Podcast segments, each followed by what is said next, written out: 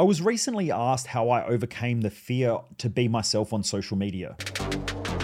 This podcast, The Underestimated Entrepreneur, is for the driven mofos out there who are driven to achieve more in life and business. After studying 1,457 of the world's most successful people in different fields and spending over $1 million on coaches, consultants, and seminars, I wanted to share with you the key learnings, lessons, tips, tools, and strategies that have not only made them super successful, but have also allowed me to go from the kid who was put into special classes, getting kicked out of school and wanting to end my life, to becoming the mental performance coach to some of the country's most successful people and helping me to grow multiple businesses. I want to help all of those out there who have been underestimated to prove their doubters wrong and to help them to achieve more than they could possibly imagine. I hope you enjoy. Driven Mofos, welcome back to another episode of The Underestimated Entrepreneur. Let's talk about the fear of being yourself on social media. It's probably one of the hardest things that most people have to do. Yes, it is tough to be yourself on social media because everybody has an opinion. Other people want to judge you. They'll criticize you. That fear is going to be there at some point. But what I know is that when you have a reason to be on social media and you have a reason to share a message and you want to help other people succeed and achieve, then you want to be on social media. I'm not on social media to gloat. I'm not on social media because I give a fuck about social media. I want to be on social media because I know what I post either inspires people, it forces people to step up, it makes people think differently, it pushes people to be better, and it also makes people feel better when they can give me shit. If the only way that a tripper can win in life is to give me shit about the fact that I have supercars, I live in a nice house, I have a fucking wicked relationship, and I have a community of driven people that want to crush it in life, then you know what? So be it. That's the loser's game. But you know, it is what it is. But what I noticed was that the clearer that I got around what I wanted to share on social media, the easier it became. Sometimes I get crushed on social media. I get, you know, people who go out there and they go out of their way to try and hurt me, try to judge me, try to criticize me. You know, they'll have digs at my family, at my friends, at the community. You know, I had this dropkick bitch. She came along to one of my events. She was an absolute dropkick business owner. She was fucking useless. Her business was dog shit. But she walked in there, stayed for a short period of time. You may have heard the story before because I've mentioned it in the podcast.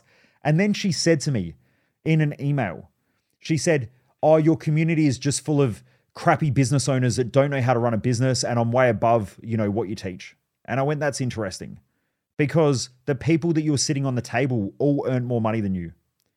90% of the people in Business Growth Odyssey all make more money than you. They all have better families than you. They all have a better mindset than you. You know, your family don't even want to work for you." That's what happened with this woman. She got her family to work for her because her business was so fucked and chaotic that her family came in to help her. And then they all said, "I can't help you." And they walked away from her. Now, this is a person who thinks that they're awesome in business. In fact, some months I make more money than she makes in a year.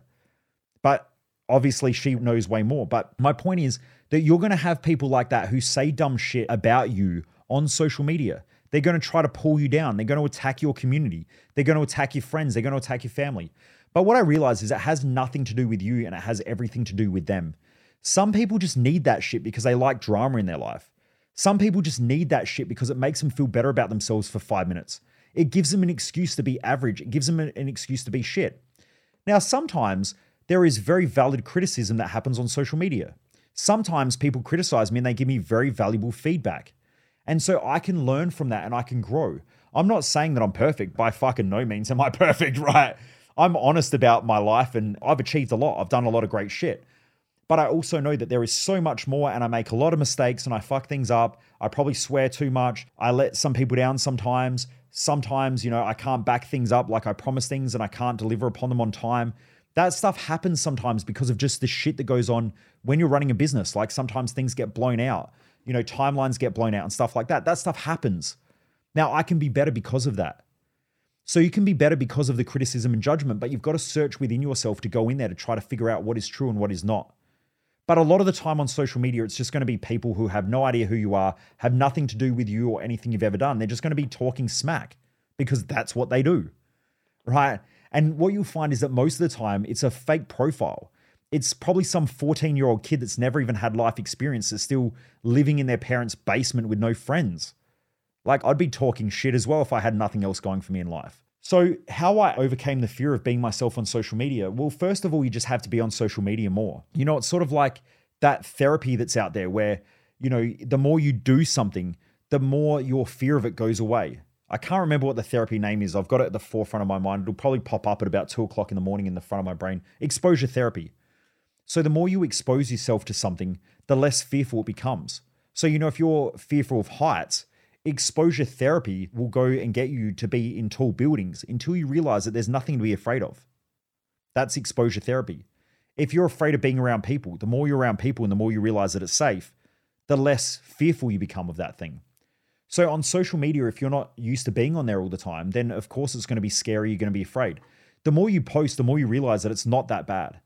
And I just use it as a game. I'm always trying to figure out, what do people like? What don't they like? What parts of my life do they like me sharing? What parts don't they like? I try to stay in my own lane. Now, it's sometimes I go outside of my own lane and I think more about what I'm trying to share. Like, I've been caught in that. I look at the numbers and I'm like, wow, if I do this, more people like it. And then after a couple of weeks of doing that, I'm like, what the fuck are you doing? That's not what I'm on social media for. I'm not here to cater to everybody's demands. I'm here to share my message, to inspire people. And the truth is that social media is only part of an attention funnel. The only reason why I use social media is because it gets me attention. Then from there, the people that like my stuff, that learn enough, what they'll do is they'll end up dipping their toe in, and they'll probably start at a low price point product. Or if they've got pumpkin nuts and balls of steel, they'll jump into one of my high-end products because they know that I can help them. So it's part of a marketing funnel. I'm not on social media because I just like being on there and I like wasting time and fucking around like most people. I'm on social media because it serves a purpose. It allows me to connect with the right people. It gets me the attention that I need from the right people, which eventually buy our products and our programs. And because of that, I can help them grow, they help us grow, and we create this beautiful symbiotic relationship where we all grow together. And now they become part of the community. You're probably one of those people. Then eventually you become part of that community. You know, you'll be part of a community of growth-driven people. And now you're crushing it. The community's crushing it. I'm crushing it because I'm growing as well. And now we're just in this amazing environment where people grow. That doesn't happen though if I'm not on social media. And what I do know is that people don't get to know me if I don't share me. So I've got to share my wins. I've got to share my losses. I've got to share the things that I laugh at. I've got to share the things that I do well. I've got to share the things that I don't do well. And the more that I share that stuff, the more people are open and they realize that I'm a fucking human that's having a good crack at life and actually achieving something, and that I've got something that they can probably learn from. And that creates this relationship. Now, if you're on social media and you're only just showing all your wins and the things that you're doing well, then of course people are going to be hesitant and critical of you because they know that people who are like that are full of shit. People want you to be yourself, right? This day, authenticity is more important than ever on social media because most people are full of shit. They only post their wins. They only post their highlight reel. They only post the things that go well. They only post the things that don't. That's why I try to be as honest as I can in this podcast. And sometimes I ramble. Sometimes I do shitty episodes. Sometimes I do great episodes. Sometimes half the time I don't even know what I'm talking about. The other half of the time I crush it and I'm just real clear and concise with what I'm trying to get across. But what I know is that with every podcast, I'm doing better and you get to see my evolution. I hope that if you go and listen to the first podcast, that it's not as good as this episode because I've done a lot more of them. It helps me to try to be better at things and I'm always learning from it. Do the same with social media. Learn what works, learn what doesn't work, learn how you can come across in a more concise way, learn how you can vary your tonality, learn how you can raise your voice and how you can drop it down into low. Like, you've got to learn all these types of things, and most people just don't learn them because they're afraid of even starting. That's how I use social media and how I overcame the fear of just being myself on social media. Nobody gets into business to work long, consistent hours and to be stressed out all the time, burnt out, frustrated, and feeling more trapped than if you had a job. You want the lifestyle. You want the opportunity that business can create. What's the point of having a business if you don't benefit and feel great as well? I help business owners avoid wasting a ton of time, effort, and money on doing all the wrong things that most business owners do. And I help align you and stay focused on doing all the right things that help business scale more quickly, more effective, and more efficiently. More importantly, I help business owners to get their head right so that they can get the most out of business, but also so they can get the most out of life and do things the right way. So are you ready to kill your excuses? Are you ready to step up in business and create the lifestyle that you truly want? Learn more about my elite business coaching and apply at michaelmojo.com. Also, what I know is that I've been rewarded by being myself on social media. A lot of people come into my programs and come and do things like Business Growth Odyssey. Now, those people are going to drop $20,000 to $25,000 for the first year of doing that program because they have built the trust with me. You know, I have a lot of people who listen to this podcast and they'll send me a message. I get on a call with them and they want to grow a business. And then the next second, they drop $25K. Why? Because I've listened to 20 or 30 podcast episodes and they get to understand me. They wouldn't drop $25,000 and be part of that program to grow their business and all that if they didn't trust me. That comes across on me using platforms like the podcast, like social media. Now, there are a whole bunch of other people that go, fuck this guy, I don't like him, he swears too much, he's full of shit. And they'll go to somebody else. That's completely fine, right? There are a lot of other people that I don't like. I personally don't like listening to podcasts with people who are too perfect. You know, if I hear someone very well spoken, I know that they're full of shit because I know that they're very well rehearsed. I'm cautious of people who are very well rehearsed all the time because I know that they're inauthentic. I've been around the speaking industry for long enough. I know speakers who go and do corporate speaking engagements. They say the same thing 300 times, the same fucking speech. They repeat it over and over and over again. They can do it in their sleep. Now, yeah, they sound good on stage, but if you had to do the same thing 300 times, right? If you had to eat the same food 300 times in a row, you would put a little bit of spice on it. So what I find over the years is their stories become more spicy and more eventful the more that they share the same story because they get bored. And so they start becoming bigger heroes in their own stories than what they really are because they got to keep adding spice onto it to make it interesting for themselves. And so they become this amazing hero in their own journey of saying the same story that started out as this original story that now becomes so overinflated and so exaggerated because I've had to say it 300 times and they get bored. So I don't personally like that, but some people do. I've gone and done corporate speaking gigs before and I say to people, are you sure you want me to come and talk? And they're like, yeah. And I'm like, look, I say it how it is. And they go, cool, our team love that. And I've gone and done speaking gigs for some of the biggest corporate businesses in the country and they love it, just how upfront I am.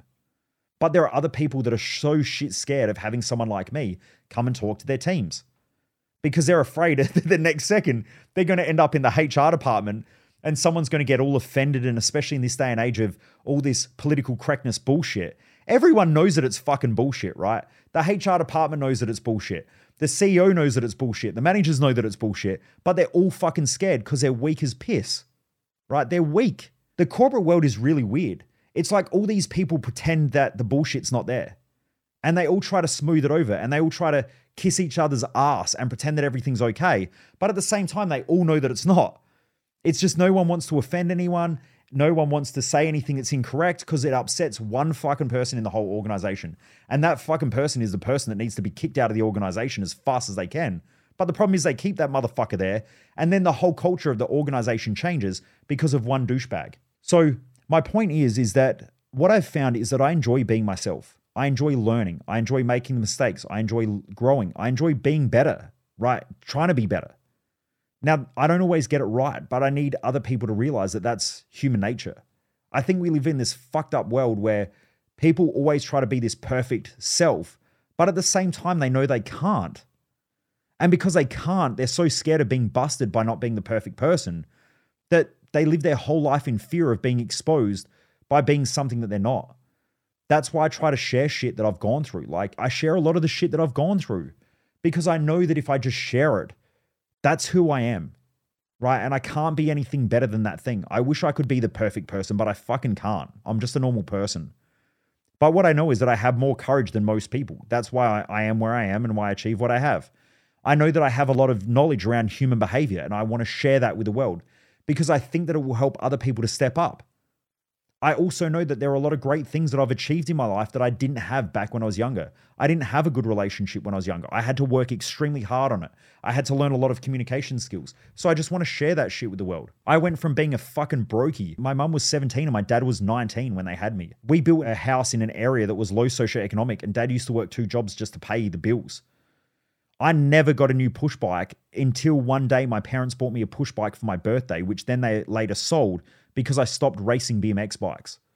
And I was devastated because it was like the one nice thing that I had in my life that I could look after. And when my parents sold it, it tore me apart. In fact, for probably 20 years, it really sat in my mind, right? Because all I ever wanted was a brand new BMX bike, and I got one, and then they ended up selling it because it was too expensive. And they only bought it so that I could race. And then when we moved house, I couldn't race anymore because no one would take me to BMX racing. And there wasn't anywhere near our house. It was like a half an hour drive away.